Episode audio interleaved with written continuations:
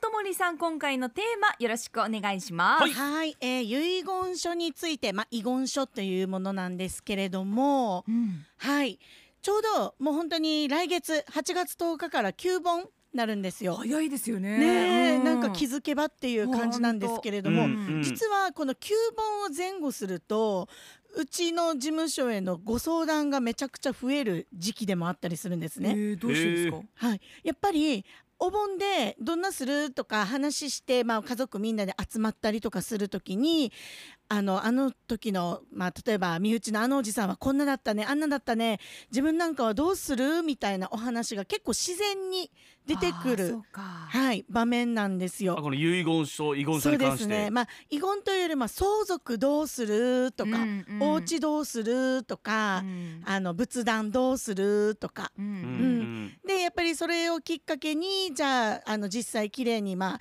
あの揉めない相続をするためにはどういう準備が必要かっていうことでうちに相談に来ることが増えるんですけれども、はいはい。その中でやっぱり一番おすすめしているのはこの遺言書、うん。まあ、いわゆる遺言書を作成してくださいっていうところなんですよ。ううん。んはい、でよくなんか遺言書っていうとちょっとなんて言うんだろう。なんかとっつきづらいというか、うん。なんかそういうイメージありません？ありますよ。ね。うん。なんかあのなんかサスペンスドラマとかで、うんうんうんうん。ね、なんかとてもうん。こう富豪の家庭が莫大な遺産をうん。誰が相続するのっていうこうそう。サスペンスが展開される時ぐらいしか私は見ない。そうなんです。あとよく勘違いされるのが、まあ例えばあの自分のなこれからちょっともうなあのあの自殺するよっていう時のあ。事前のメッセージとして残すとか、はいはなんかうん。うんあったりするじゃないですか、結構それがごっちゃになってるなっていあイメうのがージとかね。そうそうそう、んんん。あるので、まあ、遺言書に関してはですね、うん。あのまあ、もちろんあのそこに生死は関わってくる部分ではあるんですけれどもはい。自分の、まあ、残された家族のために自分の財産をどういうふうに分けなさいねっていう指示書なんですよ。うんううんんうん。なので特にその、まあ、縁起が悪いとか不吉だとかそういうのではなくて家族が揉めないための一種の贈り物でもあったりするんですね。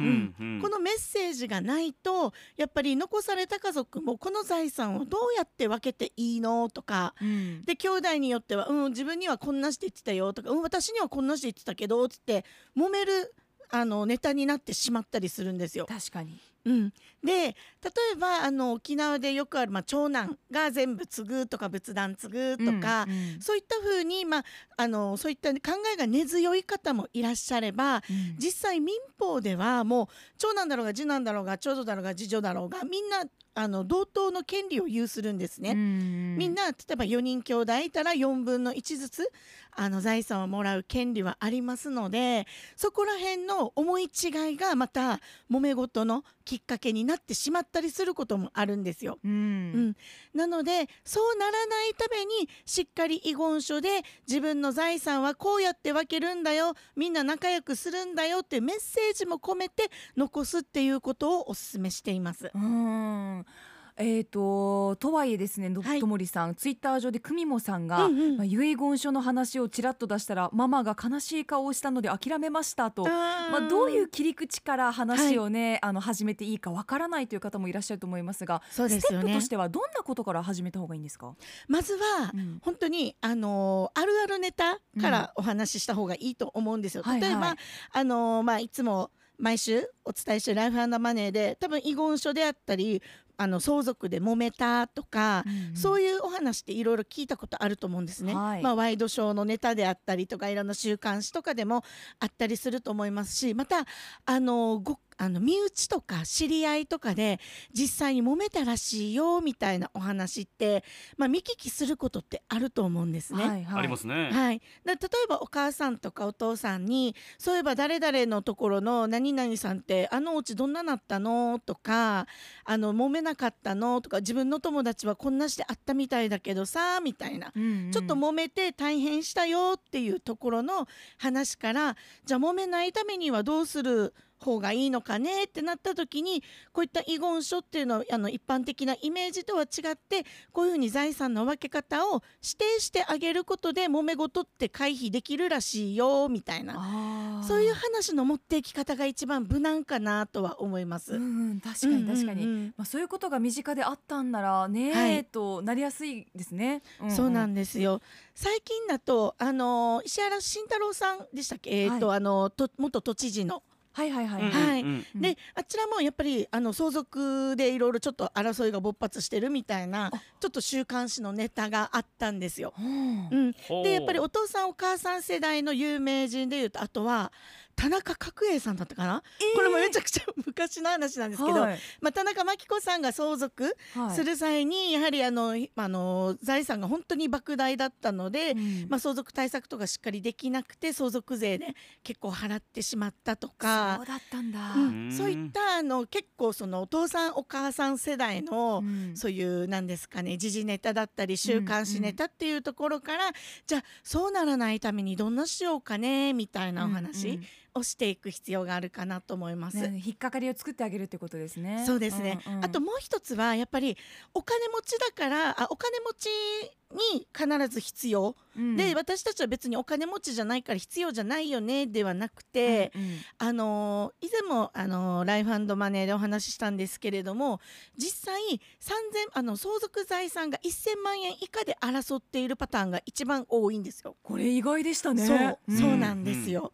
そういったこともあったりするのでそうらしいよってことでやっぱり自分なんか揉めたくないからお父さんにちゃんと決めてほしいさみたいな、うんそういった流れでちょっと遺言書の話に進んでもらえたらなと思います。なんかこれ前なんかともりさんが言ってたのはもう40代50代ぐらいからはいもうなんとなくうん書き始めてもいいんじゃないかって話が全然 OK だと思います。あったじゃないですか。はいはい。実際うん、書かないで亡くなる人っていうのも結構いるってことですよね。多いです。本当に多いです。それで揉めてる人めっちゃいます。これでどっちの方がうん、多いですか？肌感として書く人と書かない人って。そうです。うちにいらっしゃる方は割と書いた方がいいよねっていう方が多いので。今あのこの遺言書がなくて揉めてますどうしたらいいですかっていう相談と遺言書をそろそろ準備したいのでどういうふうに書いたらいいですかっていうご相談と半々ぐらいなんですよ。へえ。うんうんうんであの、まあ、遺言書がないで、まあ、揉めてしまっているパターンだとなかなかもうこれからどうしようもできないってできることが限られてしまうんですけれども、うんうんこれから準備したい例えば、まあ、自分が書きたいっていうのもあるだろうしお父さんに書いてもらいたい書かせたいけどどういう方法がありますかとか、うん。うん、そういう相談であればできることってたくさんあります。選択肢もたくさんあるので、そっちの方からまず進めていってほしいなっていうのがありますそこねから相談していいんですね。もちどうやってろんです書いてもらった方がいいですか。う。んうんうん。ね助かるね。ね、そうなんですよ。特に沖縄の場合はあの現金の財産よりも不動産の財産が多いって何度かお伝えしてるじゃないですか。はいはい。で現金だったら例えば、まあ、100万円だったら4人兄弟いったら25万円ずつ分けようねっていうことがしやすいんですけど、うん一つの自宅土地だとじゃあ4人で分けようねってなかなか難しいですよね。うんううん。んうん、でじゃあこれをじゃあ4分の1ずつの共有にしましょうねってなると共有にした場合ってこのお家を例えば売るとか貸すとかうん何かするときに必ず4人の合意が必要になるんですよ。あーうんんそうなるとやっぱりね4人3人は同意してるけどもう1人は「うん自分は嫌だよ」とか言ったら何にも物事が進まなくなってしまう。んでその次のまた相続が起きたらそれぞれ2人ずつ子供がいた場合は ね。さらに相続人が増えてしまって、まあ、うん共有に、ね、共有が増えてしまってもう合意形成が難しくなってしまうっていうことになってしまいます。回覧本みたいになりますよね。ね地域の。そうなんですよ。なのでそういったことを避けるためにもやはりあの遺言書遺言書を作りましょうっていうところなんですけれども、うんうんこの遺言書なんですが実は3つ種類があります。おそうなんだ。そうなんです。はい。はい、えー自筆証書遺言と、えー公正証書遺言あと秘密証書遺言、まあ、この3つですねどういうことだ？メジャーなものが自筆証書遺言と公正証書遺言なんですけれども、はいはいまあ、ざっくり言うと自筆証書遺言は自分で直筆できます。はい。うんうんはい、自分で、えー自分の名前生年月日誰々はこの財産を誰々この財産を誰々この財産を誰々にあげますって日付を書いて署名捺印するもうこれで出来上がりなんですよ。うんうんうんシンプルですね。ねそうなんですよめちゃくちゃもうあの簡単に一応掛けはするのでこれであのーあの遺言書を作ることもできます。もう一つの公正証書遺言っていうのはあの交渉人役場に行って作成する遺言書なんですね。交渉人役場はい交渉人役場なんですか？この公正証書を作るあの場所があるんですよ。はいはい。でそこでしっかりあの立会人うんがいて、こういう内容であなたの遺言書を作りますけどいいですか？って聞いていいですよって言ってそれでそれぞれがあの署名捺印していくんですね。これ遺言書を作る専門の機関なんですか？あ遺言書を作るというか公正証書を作る機関です。あさまざまうん。な公正証書っていうのがあるんですね。そうですそうです。はいうんなのでこの2つなんですけれども大体うちにいらっしゃるお客様でいうとあの一つの判断基準があって自筆証書遺言は自筆じゃないとダメなんですよ。はい。例えばお父さんの遺言書を長男が書くとかはダメなんですよ。うん。だから本人が字を書けるかどうかっていうのが一つのポイントになるんですね。はい。なのでちょっともう病気とかで体力が、ね、なくなって字がちょっと書きづらいよっていう方は自筆証書遺言をちょっと難しくなります。うん。はい。うんうんでそういう方が使う場合が公正証書遺言になるそうですね。公正とですね。証書遺言になります。うんうんうんはい、でただ公正証書遺言もこの交渉人役場に行かないといけなかったりもするのあーそうか。で移動しないといけないのか。そうなんですよ。だからうん。大前提として遺言書を書くときは元気であること、本当ですね。大事ですね。うん。そうなんですよ。で、あのー例えば認知症を患ってしまってるってなると、うんこの証書自体あのごめんなさい遺言書自体も無効になってしまうんですね、うん。しっかり意思確認が取れない状態で作成したものでしょうっていうことになるので、うん。はい、なので大前提としては元気なうちに。はい、うんはい。うん。で自分で字を書けるのであれば自筆証書遺言、でちょ字を書くのが難しいなって時は公正証書遺言、はい。うんはい。うんこの2つ覚えていれば大丈夫です、うん。はい。そして三つ目秘密？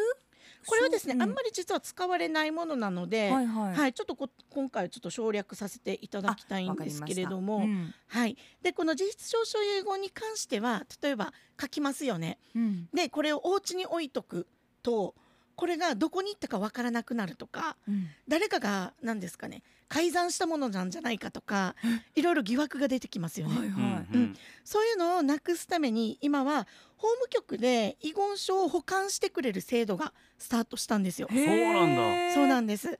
でじ自分であの遺言遺言書を書いて、うん。それを法務局に預けてでじゃあいざ相続が起こった時にはそこの法務局に預けた遺言書を相続人がもらいに行ってでその時に内容を確認してその遺言書の内容通りに相続を開始していくというような流れになります。ああそうなんですね、はい。うん。これってなんかムービー遺言はダメなんですか？ムービー遺言ダメなんですよ。あ。ダメなんだ。そうあの一応まあみんながね納得するんだったらいいんですけど法的には有効ではないです。へあそうなんですね、はい。一番嘘つけなさそうですけどね、うん。そうなんですよね。でもまあちょっとね編集でちょっと変えたりとか、ディープフェイクとかっていう言葉もね今ある時代ですからね。うん。あれまうん。今ちょっと次男に相続って言ったの次男の声じゃなかったとか言ってあれ？って言ってね、編集しただろうって。テレコみたいにね。うん、でもやっぱりこう揉めるっていうのがやっぱ一番ね、そうもう辛いから本当にそれが一番辛いんですよ。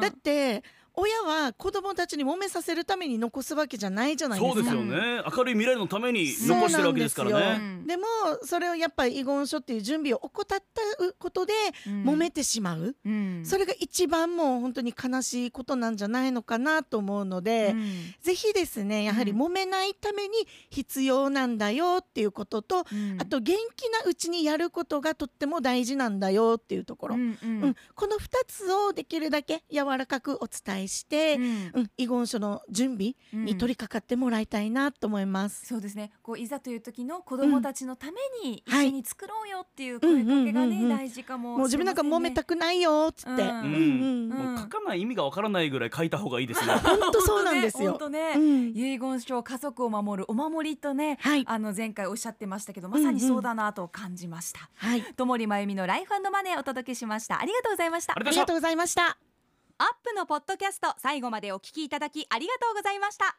生放送は平日朝7時から FM 九二一 AM 七三八 RBC アイラジオ。県外からはラジコでお楽しみください